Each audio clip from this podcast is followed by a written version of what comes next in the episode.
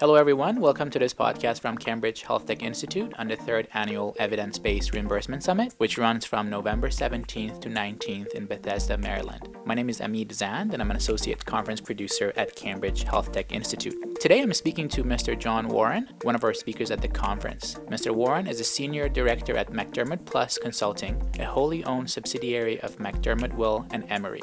John is a highly experienced Medicare veteran with wide ranging experience in traditional Medicare fee for service, Medicare program integrity, and Medicare contracting issues. With over 22 years of experience inside the Centers for Medicare and Medicaid Services, John is uniquely qualified to speak on matters related to Medicare payment for clinical lab services, Part B prescription drugs, and the Medicare physician fee schedule. In our conference, John will be speaking at a track titled Evidence Based Reimbursement of Molecular Diagnostics, a track focused on partnering with key opinion leaders, healthcare centers, and payers on reimbursement issues in that field. Well, John, uh, thank you for joining us today. For the first question, I would like to ask you about the uh, Protecting Access to Medicare Act of 2014, which was signed into law earlier this year. So, from your perspective, how will the PAMA legislature and the proposed changes to the Medicare fee impact large, mid sized, and small labs?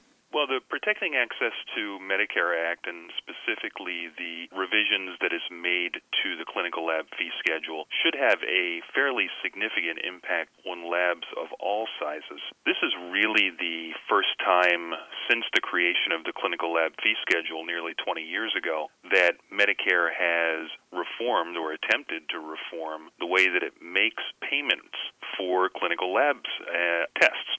And specifically, it's changing the way payment set to be more market driven rather than sort of fee driven as it has been in the past. And what I mean by that is part of the legislation requires labs to actually report to Medicare the rates at which they're paid for lab tests. And that's new. Labs have never had to think about their business model in terms of collecting and reporting payment rates to any entities, much less Medicare. And that's going to represent a significant change to the way that labs, like I say, of all sizes, think about their business model, think about their data and their bills and their payments, unlike they've ever had to make before. That's interesting. And the track you're speaking at is focused on molecular diagnostics. So, can you also specifically talk about how this will impact diagnostic companies?